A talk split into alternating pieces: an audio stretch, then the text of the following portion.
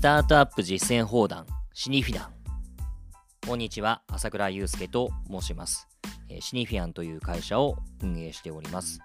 この番組スタートアップ実践放談シニフィダンという番組なんですがこちらの番組ではですねえま、スタートアップの成長支援に取り組んでおります、え、シニフィアンの3名、え、小林健二、村上隆文と、え、私、朝倉祐介の、えー、3名が、えー、お届けします、えー。主な内容なんですけれども、まあ、スタートアップに関する実践的なあテーマですね、えーまあ、日々起こりうる、えー、課題等々について、えーまあ、経営目線で、えーまあ、言いたい放題、なるべくストレートにお伝えしていきたいというふうに考えています。えー、初めての方々がほとんどだと思いますので、えー、簡単に自己紹介、他己紹介をさせていただきますと、まあ、シニフィアンという会社はあ2017年に、えー、我々3名で設立した会社です。で今のところですね、えー、主にグロースキャピタル、ザ・ファンド、まあ、これは主に、まあ、レートステージと呼ばれる、だいぶその事業が固まってきた、あ上場が近いようなタイミングのあのスタートアップ、未上場企業に出資をするして、えー、まあ、上場後も支えていくといった、そういうコンセプトのファンドなんですけれども、まあ、こちらの運営等々を通じてですね、えー、日々、スタートアップの皆さんとお付き合いをしながら、あ日本で、えー、新しい産業を作っていこう、えー、こういったテーマを持って、えー、取り組んでいます。え通常ですね、えー、スタートアップっていうと、まあ、未上場の、まあ、成長企業というふうに捉えられることが多いのかなと思うんですけれども、えー、私たちはですね、えー、スタートアップのことを、えまあ、新しい産業を作っていく上でのエンジンだというふうに捉えています。で、まあ、そういうふうに考えるとですね、えスタートアップであることのまあ、なんて言いますか、定義っていうのは、別に未上場であるか上場であるかっていうのは、あんまり関係ないよねっていうふうに思っていまして、えー、まあ、たとえ上場企業であったとしてもですね、えー、まあ、勢いよく成長して、新しい産業を生み出そうとしている。まあ、こういう会社はスタートアップと考えられるんじゃないかなと。まあ、そういったことを考えて、ま、ポスト IPO なんていう、ポスト IPO スタートアップなんていう言葉を使ったりもしているんですけれども、ま、上場、未上場関係なくですね、えー、こういった新しい産業を形作るエンジンとなるような、ま、そういったスタートアップの方々の成長支援を行っています。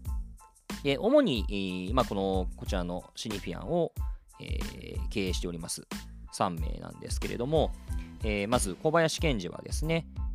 もともと株式会社 DNA で、え、取締役を務めておりまして、えまあ、人事ですとか、あるいはまゲーム事業の責任者ですとか、まあ、あるいはま CSO として、え、IR ですとか、まあ、事業戦略、等々に携わっていた、まあ、そういう人間です。で、もう一人の村上はですね、えー、まあ、もともと大学時代は、まあ、航空宇宙の分野でですね、まあ、人工衛星の自律制御といった、まあ、そういった分野での研究開発に取り組んでいて、えーまあ、今の JAXA ですね。で、えーまあ、皆さんもご存知かもしれない、はやぶさだとか、まあ、イカロスだとか、まあ、そういった人工衛星の基礎研究を、えー、担当した後、まあ、ゴールドマン・サックスというまあ、投資銀行で、えー、十数年間投資銀行業務に携わっていたという、まあ、そういう人間です。で私、朝倉なんですけれども、私は大学卒業した後ですね、えーまあ、マッキンゼーという外資系のコンサルティングファームで働きまして、まあ、その後、まあ、学生時代に創業したあ、まあ、スタートアップに戻って、まあ、そちらの代表を務めて、えーまあ、こちらの会社が買収されたことをきっかけにですね、えー、ミクシーという、まあ、会社に入りまして、入社しまして、えー、こちらの会社の、まあ、代表などを務めておりました。でその後ですね、えーまあ、スタンフォード大学で客員研究員等々を務めた後、えー、今あ、このシニフィアンという会社を運営しています。で、えー、この村上と小林がもともと中学時代からの同級生、中高大の同級生だったりしたこともあってですね、あの私たち3名ともなぜか、まあ、偶然にしてなのかどうか分かんないですけど、まあ、兵庫県出身の3名が揃っています。でまあ、番組の内容としてはですね、まあ、スタートアップにまつわることですので、えー、まあ、いろんな方にお聞きいただければと思うんですけれども、まあ、スタートアップを実際に経営してらっしゃる方だとか、まあ、スタートアップにお勤めの方、あるいはまあスタートアップにまあこれから参画しようかなというふうに考えてらっしゃる方々ですね。まあ、こういった方々にも、えー、ぜひお聞きいただきたいですし、もしくはまあその大企業で、えー、新しい新規事業を作っていくだとか、まあ、あるいはスタートアップと一緒にオープンイノベーションに、まあ、取り組もうということを考えてらっしゃる方、あまあ、はたまたあ、まあ、スタートアップに対する投資等々をご担当なさっていらっしゃる方々、まあ、こういったですね、えー、スタートアップに関わるすべての方々にですね、何かしらあのヒントになるような、まあ、そういったことをお話しできればなというふうに思っています。えー、まあ、兵庫県出身の3名がお話しておりますので、まあ、どことなく関西弁のニュアンスがあったりだとか、まあ、あとあの、まあ、非常にふざけた3人がやってますのでですね、まあ、そこまでまとまった話ができるかどうかわからないですけれども、えー、お付き合いをいただければありがたいかなと思います。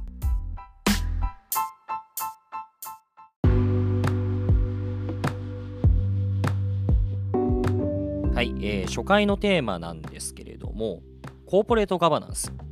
えー、スタートアップのコーポレートガバナンスについて、えー、考えてみたいと思います。まあ、コーポレートガバナンスというです言うとですね、まあ、随分と、えー、堅苦しいテーマだと思いますし、まあ、確かにあの立ち上がったばかりのスタートアップには少し縁遠い話なのかもしれませんが、やはりですね、スタートアップが大きく成長していく過程においては、あの考えておくべき内容なのかなというふうに思います。まあ、あのその点で言うとですね、えー、今回はあの小林賢治と2人でお届けをしますが、まあ、小林はあ自身がまあ DeNA で取締役を務めていたということもありますし、私、朝倉もですね、えーまあ、ミクシーで代表を務めたりだとか、まあ、あるいはですね、えー、社外取締役として、えーまあ、ラクスルだとか、あセプテーニホールディングスだとか、まあ、そういった会社に関わってきたという、まあ、経験もありますので、まあ、そういった観点からあスタートアップのコーポレートガバナンスについて、えー、お話をできればなと思います。どうぞ。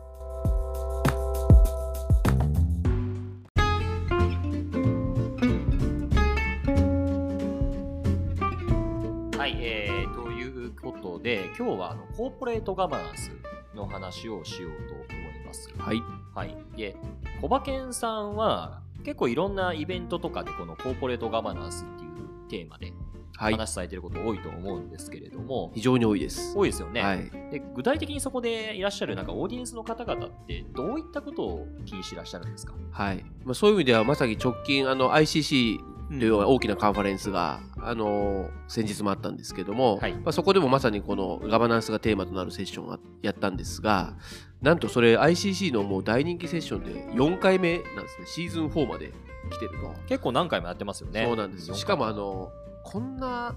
こうある意味なんて言うんでしょう。最初ニッチテーマでそんな人来ないんじゃないかと思ってたんですね、うん、堅苦しいテーマですから。ね、はい、でまあ紹介状であのこう関心ある人だけでキュッとやろうと思ったら、もう今やもう大会場で満員で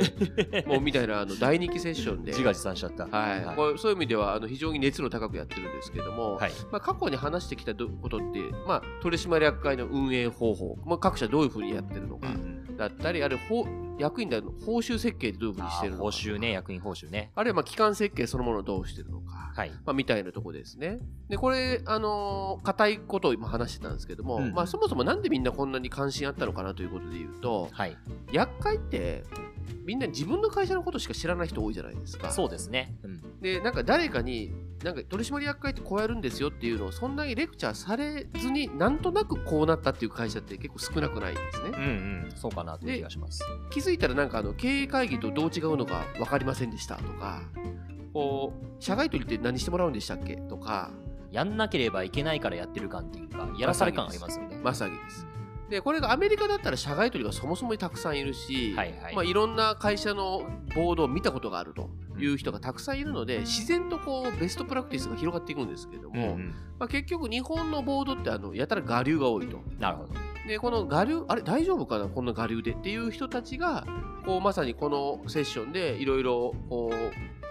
ガバナンスだったり厄介運営に関することを聞くということで、うん、まあ、それが非常にニーズあったということなんですね。はいはい、で、まあ、そういう意味では過去は先ほど申し上げたようなあのどちらかというと本当に具体的なこうテーマがあってさっきのこう報酬設計とかでかなり具体的な話なんで、うんうん、まああのそういうものが主体だったんですけども、はい、今回実はまあ総集編みたいな形を銘打っててですね、うん、まあ、よりまあ、そもそも論に入ろうということで、はい、まあ、そういう意味ではそもそもガバナンスってなんで必要なんだっけみたいなことを、まあ、より議論したという感じですね。あ今回っていうのはその ICC でですね。そうですね。はい。はい、でこれはあのちょっとコンセッション自体は内容はオフレコなので、うん、具体的に何を話したかっていうのはちょっとあの他社さんのお話とかもちろんできないんですけども、うんうん、やっぱこのそもそもガバナンスって何って実は話してるようであんま話す機会なくて、うん、なんで必要なんだと。そうやんなくちゃいけないからやってるしむしろあれやっちゃいけないこれやっちゃいけないっていったまあ、手足を縛られてるような印象ってありますよね、コーポレートガバナンス聞くと。だからそういう意味では、多分多くの経営者、まあ、特に起業家タイプの人からすると、うん、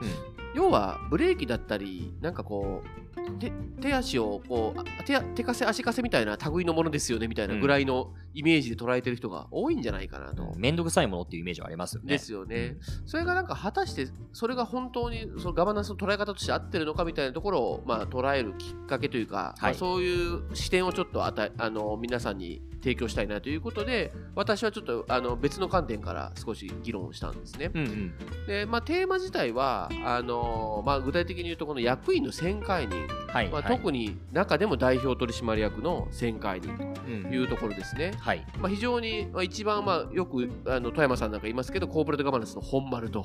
いうふうに言われるところです、まあ、一番重要な社外取りの機能っていうのはそこだそこだと、まあ、富山さんなんかおっしゃいますね。ですよね。で、まあ、一方でこれあのテーマとしては分かるもののこう具体的に何をすることなのみたいなのってこれまたピンとこないところなんですけども、うん、で旋回人って当然社長本人からすると、まあまあ、非常に怖いことですよね。はいはいまあ、自分のなんていうんでしょうポジションがこうね、場合によってはスパーンとっていうこともあり得るので、うんうん、だからどういうふうに設計すべきかっていうのは非常に、まあ、難しいわけですけれども、はい、今回はこの旋回人の方法とかプロセスとかそういう細かい設計方法を議論したわけではなくて、うんうん、やっぱりそもそもなんでこういう仕組みを入れなきゃいけないのか、はい、っていうところをちょっと私私からは述べたという感じですね。なるほどなるほど。具体的にはどういったお話をさったんですか、はい、でよくこうなんて言うんでしょうあの創業者系の方がパフォーマンス高い議論ってよくあるじゃないですか。孫さんが。とか経営者っていうのは創業者だからいいんだと、いいんだと長森さんとか日本電産。でダイナミックな意思決定ができて、うんうん、大胆だと野心もあると、はい、はい、でインセンティブも揃ってるみたいな、うんうん、まあ、ベゾスとか、はい、まあ、よく上がるじゃないですか。海外、ね、イーロン・マスクとか、うん、でまあ、確かにそういう成功例がいるんですけれども、うん、こうやって一方でなんかあのいい例だけ見ているけもあすごくあってですね、はいはい、であの創業者からうまく代替わりしてその後の代でものすごく伸びた会社って、うん、まあ、実は当然あるんですね。なるほど。で実はそういう例をいくつかあのこれはもう世の中で公知になってる情報から私は出したんですけども、うんうんはい、その中でも特に象徴的な、まあ、3つの会社を挙げて、はい、その会社がそれぞれちょっとユニークな選解任をしているのでまあ、ちょっと例に挙げたとい。うものなんですが、はい、まあ、一つはあの過去にも何度かこのシニフィアンでも話したことがあるマイクロソフトです、ね、マイクロソフトはい。でマイクロソフトはあのスティーブ・バルマーの時代っていうのは全く株価上がらなかったんですね。スティーブ・バルマーはあの2番目ですね。2番目です。はい。I love this company! って言いながらふーって言って踊ってるあの YouTube の、はい、ちょっとクレイジー感があるクレイジー感の。あの動画ありますけども、はいはい、えー、パフォーマンスとしては株価も冴えなかったんですが、うん、まあ、端的に業績で言うとまあえー、クラウドできませんでした、うんうん、モバイル OS できませんでした、うん、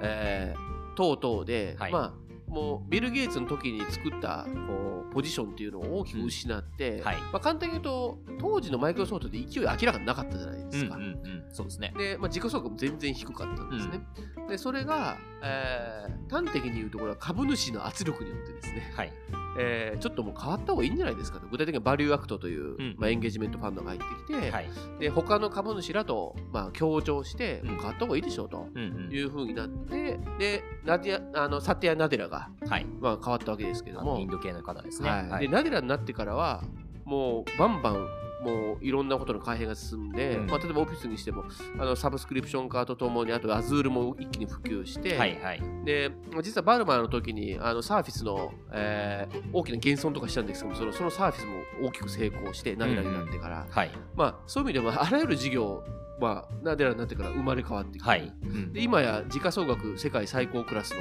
ところまで上がってきたわけで、まあ、GAFA プラスマイクロソフトっていうぐらいの存在感まで来たわけです、ね、もう一時期マイクロソフトってなんていうかものすごいダサい会社っていうか死んでしまった会社ぐらいの印象でしたよね、ね、あれ2007年8年9年、10年ぐらい。そういう意味では、まあ、ナデラって外から連れてこられたいわゆるプロ経営者じゃなくて、まあ、中から上がってきた人なんですけども、うん、まあ、彼がそういう形でこれだけ大きな会社に生まれ変わらせる。っていうことができたというのは、これ非常に面白い事例だと思うんですね。はい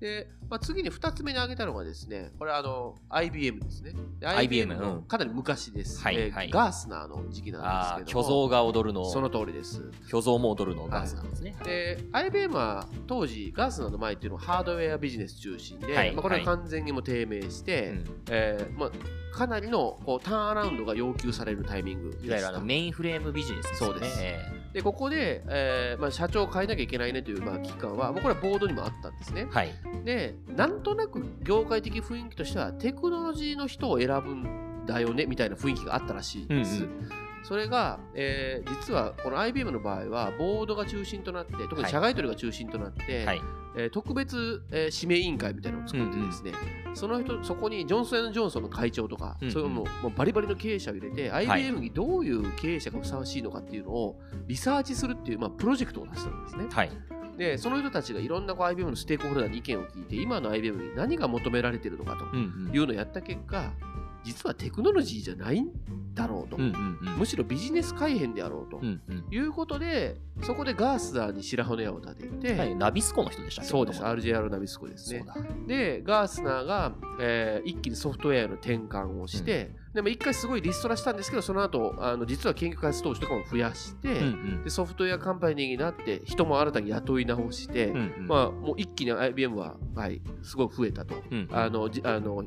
えー業績も回復したということなんですね。でそういう意味ではあのまさにこれはあのボードが中心になって会社を生まれ変わらせたと、うんうん、まあ、すごい例ですね。お菓子作ってた人間に何が分かるんだって言われながらも、そこで会社立て直したっていうそういう話ですね。はい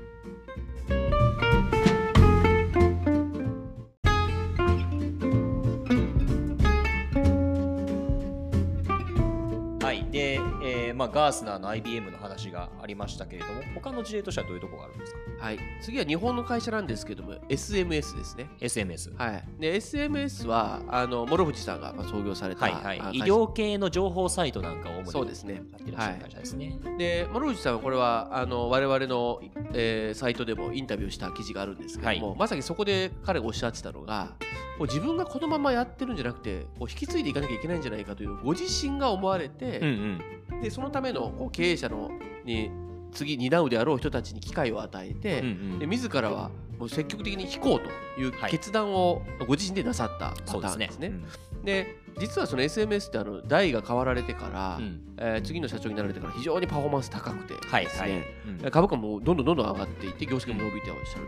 ということで、うん、まあ、非常にうまくサクセションできたケースなんですね。はいえ。ー、でまあ、そういう意味でこの非常に3社ともこう代替わりで大きくあの会社が生まれ変わったり伸び伸びたり成長したりというパターンがあるんですけども、まあ、あのそれを内圧であ内発的にやるか外圧でやるかっていうのは当然あの両方のパターンがあるんですけども、ええ、やっぱりこうヘルシーにこう会社をゴーインコンサーンにやっていくんだって考えれば本当はもともとこういうものが会社にビルトインされている方が望ましいんじゃないかと僕は思うんです、ね、まあ、最初からまあルールというかそうです、うん、どういう時にどういう人がなるっていうことをまあ埋め込んでおくそういうことですね。で旋回人ってこう外圧でやられたりするとやっぱりそれはそれでいろいろこう、まあ、過根とは言わないですけどなんかこういろいろ思うところがある人はいっぱい出てくると思いますし、あとあの社長自身もこう結局ディフェンシブになっちゃったりっていうケースもあるとは思うんですけども、うんうん、むしろこれは逆に社長自身が積極的にどういうような要件の人をどういうプロセスで選ぶかっていうのに、まあ、考えていくっていうことができればすごいまあ長期的なこう考え方が会社に浸透させていけるんじゃないかなとそう結構もうデジタルに決めれるような、まあ、決めれるというかフラグが立つような仕組みをあらかじめ作っておくというはい、まさにそのフラグが立つっていう話が出たんですけども、うん、いきなり変えるっていうのをデジタルに決めるまではさすがに無理があると思っていて、うんうんうん、こういう状況になったら考え始めますみたいな、うんうん、まあ、そのきっかけがあるだけでも実は全然違うんじゃない今のままの体制でい。いのかと、はい、そうです。見直しを図るということですね、はいはい、こういうことができると本当にあの議論が活発になるので、うん、なんかこうえー、絶対にこう触れちゃいけないとこっていうのだと本当に会社の重要な要素なのになぜか全然議論されないままになっちゃうんですけども、うん、まあ、ここにきちんとあの取締役会が中心になって議論できるっていう機会を作るだけでも大きな意義になるのかなというふうに思いますね、まあ、そういったそのフラグが立つ条件っていうのがあ他の株主の方々との目線と合っていることができればあ逆にその経営者の方もそういった条件がに発動しないような経営をどうやって実現していくかということを考えて全くその通りですね。それでいうと僕思い出したのが昔あのオリックスの宮内さん、はいはい、宮内今会長シニアチェアマンっていう名称かな、はい。お話しした時にあの宮内さんって実は彼創業経営者じゃないんですよね。はいはい、オリックスのなんかあたかも創業経営者のように見えるけれどもだけど実は見てみると当時総合商社にお勤めになっていて、えー、オリックスの事業リース事業を始める一プロジェクトメンバーだったんですよね。はいはい、でそれが2代目だか3代目がで代表になられたんですけれども、はい、やっぱりどうなんでしょうねという話をしてあの創業経営者の方がモチベーション高く続けられるもんなんですかねって話をしたら、はい、いやいやそんなのなんかあのその裏で失敗してる創業経営者いっぱいいるんだから、はい、そんなのもう全然関係ないよと。い。うふうなことをおっしゃってたのが印象残ってますね、はい、そういう意味では創業経営者のあのいい方の人だけ見て言ってるパターンがあるとするとそれは完全なるサバイバルバイアスだと思いますけどね。完全そうですよね、生存者バイアス、万能論なのかなという気がします。だけどそういう意味で言うと例えばその今話にあった、まあ、社外取締役による、まあ、社内の経営体制の旋回人っていう話ですけれども、はい、現実で起こってることって実はなんかあの逆で、はいはい、社内の社長による社外取締役の旋回人なんじゃないかなと。あなるほどね。例えばその、自分たちで社外取締役を探してこなきゃいけない、まあ、あのガバナンスコードなんかの要件満たさなきゃいけないってなった時にどういった人だったら受け引き受けてくれるかなとか、はい、やりやすい人を選びたいって思うのって当然この社長としては、はい、あの考えることですし、はい、結局あれ株主が決めてるって言っても取締役会で決まったことを、まあ、株主総会で認めてるっていう、まあ、ことに過ぎないじゃないですか、はい、実際株主総会で同議が上がって、えー、役員変わることはまずないですよね。めったにないです、ね、この人を選任しろってなることなんてまあありえないじゃないですか。ほぼないです、ね、そういう意味で言うと現実で起こってることって僕は社内の取締役まあ端的には社長ですね。社長による社外取締役の旋回人の方が、現実的には今の日本で起こり得るケースなのかなというふうに思いますし、はい、まあ、そうなると結構これってややこしくって、当然その社長としてはやりやすい人を呼びたいっていう思いもあるわけじゃないですか。一方でこの旋回人みたいな結構そのシビアなこともやらなきゃいけない局面になってくるとこれ絶対仲良しこよしじゃできない局面があるはずで、はいはい、友達じゃいられないですよね。ここについては僕は一個大きなあの転機が実はつい最近起きたと思っていて、うんうん、これがアスクルなんですね。アスクル、はい、あのヤフーでちょっとまあ揉めた揉めたところです。はい、でヤフーがあの社外取りも含めて全部そあの賛成しなかったので、はいはい、実は社外取り空位なんですね。今空席になってたので。あそうなんだ。で今回臨時株主総会で、新たにあの指名をするんですけども、えー、その指名をするための、えー、なんか独立委員会をまた立ててですね、うんうん、これ暫定指名報酬委員会っていうのを、はい、あの外部の弁護士の方に入ってもらって、はいはい、その方がマスクルをどういう社外取りに入ってもらうべきだっていうその候補者を彼らが指名したんですね。なるほど。でそこから、まあ、あの臨時株主総会で図るんですけども、はい、ここにあの要件が書いてあってですね、うんうん、えー、この指名報酬委員会っていうのはどういうことができる機関であるべきだっていうのがあって、はい、まあ、あの独立した機関であるとか、うん、取締役会はその委員会の勧告を尊重するとか、まあ、当たり前のことが書いてあるんですけども、うん、8つあるんですけども8つ目がすごい面白くて。うん勧告を行った事項について、株主総会等において意見を表明できるって書いてあるんですね。うんうんうん、つまり例えば何かこう言ったんだけど言うこと聞かない場合ってあるわけですよ。はいはい、こう厄介だったりが、うんうん、全然話聞いてないみたいな。はいはい、いや僕は僕ら委員会はこういうこと言いましたっていうのを、うんうん、こうなんて言うんでしょう世の中にこう開陳できるとああなるほどで今回アスクルの件もあそこまでこう大きく取り取り沙汰されたのはそこの点がやっぱ大きなあの問題というか、うんうん、これ本当にいいのっていうふうに世の中で言われたわけで、うんうん、このまさに委員会が自分たちで出せるっていうのは、はい、すごい独立性のパワーなんですね。うんうんうん、でこれがもし一つのモデルとして定着すると面白いなというふうに思ってます。なるほどね。これけどそうですよね。そこで表明した内容によって本当全館注意義務問われるみたいな話になったらですです当然真剣に、はい。考えることになりますし、はい、今までまさに選管にってどういうプロセスでこの人があの候補に上がってきたんだっけって正直そんなに分かんないじゃないですか,、かそれをまあ透明にさせるっていう、まあ、そういう意味では非常にこれは株主にとっても他の株主にとってもあのメリットがあることなのかなと。それでいうともう4年ぐらい前かな。あのクックパッドの時の一連の時もまああの株主総会のねコメントとかすごかったですもんね。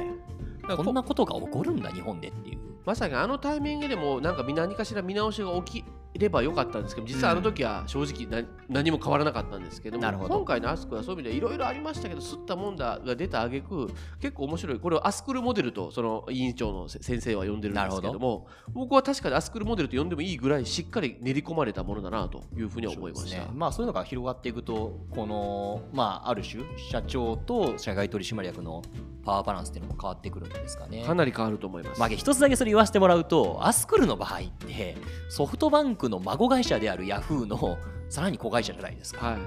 親子上場をなくしてしまったらなんか全部解決する話なんじゃないかっていう気もせんでもないですけどね、ね、この事例に関して言うと。はい。まあ、だから一般のその、まあ、いわゆる普通の上場企業でそういったモデルっていうものがより浸透していったらまたちょっと状況が変わるのかなと思いますかね。はい